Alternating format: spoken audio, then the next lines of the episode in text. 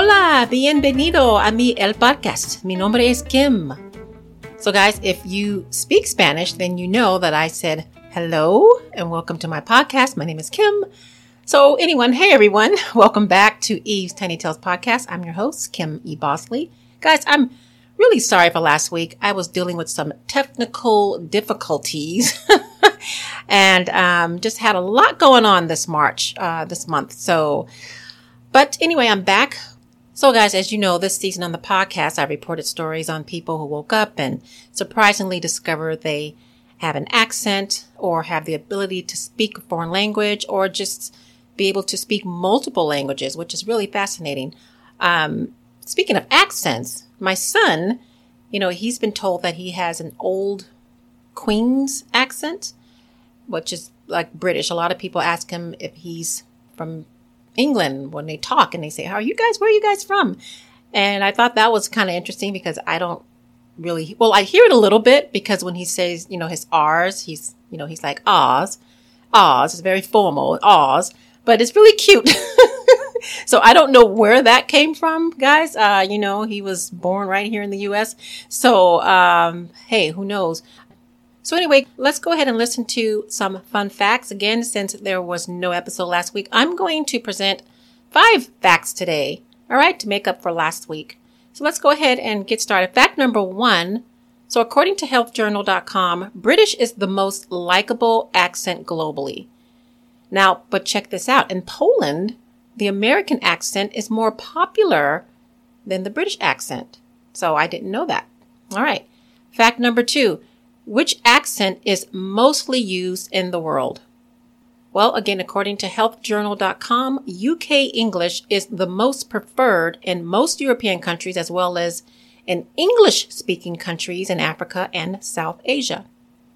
All right. Fact number three. Did you know, or do you know which country has the most accents? Well, again, according to the healthyjournal.com, Papua New Guinea comes in first with a total of 840 languages spoken across the country. That's wow. Okay. All right. Our next fact. Do you know which language is considered the hardest to learn? All right. If you guessed Chinese Mandarin, you're right. So according to ef.edu, it is the hardest language to learn because, you know, it's made up of entirely symbols. No surprise. That's, you know, why it's really hard. And there are also four different tones for pronunciation to differentiate between words because many of the characters have the same sound. So if you want to start learning you know, uh, Chinese Mandarin. If you have kids, you better maybe learn it, you know, as soon as you come out the womb. because, uh, yeah, that's, that's a very, um, it, it, looks hard. I don't know if you guys, eh, to me, the language just looks very, very difficult. So learning those symbols is just amazing to me. All right. Let's look at our last fact. Now, this is pretty thought provoking. So accents can make a person untrustworthy researchers say it's probably has to do with cognitive fluency. So when a person's speech is hard to understand and their accent is unfamiliar, our brains work harder to process what is being said. And of course, our brains don't like working harder than it has to. So therefore, we doubt the truthfulness of what we're told. And I don't know about the trust untrustworthy part because, you know, if I'm hearing a certain accent, you know, British accent, particularly, I think, I think anybody would believe, you know, a person from Britain. So I don't know, guys. What do you think about that? That's pretty, um, it's very interesting. All right. And I keep using the word interesting. Now I'll change up on a different word next time, I promise. All right. So let's go ahead and listen to our first story. So this was recent. Uh, I found this on MSN and it was also on metro.com about a couple weeks ago.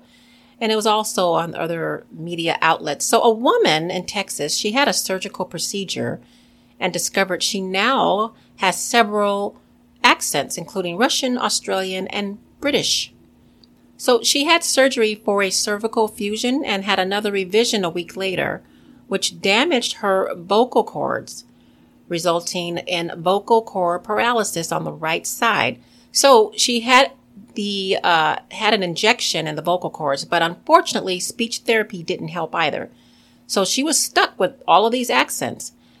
Now, I did listen to her talk, and her accent to me it sounds more Australian. She has an Australian accent. So, uh, okay, next story. So, also in Texas, a woman by the name of Lisa, she had surgery on her lower jaw several years ago.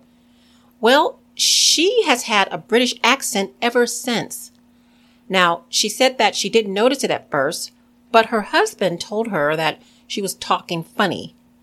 So anyway, her surgeon thought, you know, it was just a physical result of the surgery and that it would go away. But the woman was diagnosed with foreign accent syndrome. Now, as I mentioned last week, foreign accent syndrome is considered a rare condition typically resulting from head trauma or stroke. But in Lisa's case, there was no apparent cause. Now, I'm sure neurologists and brain specialists were just as baffled, especially since her report showed no brain injury, stroke, no complications whatsoever from the surgery. So, as we can see from these stories, foreign accents could result from certain surgeries with or without complications. So, you know, if you're having a surgery, tonsils removed, who knows, you might wake up with an accent. Uh, all right, guys. Well, thank you for listening to another episode of Stories with Surprises and Extraordinary Endings. Will you come back next week? I will present one more episode to wrap up this season. And you can listen to this podcast on Apple, Spotify, iHeartRadio, and other podcast directories. You can also listen by visiting www.evestinytalespodcast.com. Or if you would like more information about my books, or if you would like to read short, simple blogs, visit my website, www.evestinytales.com. All right, thank you for listening, and as always, have an extraordinary day.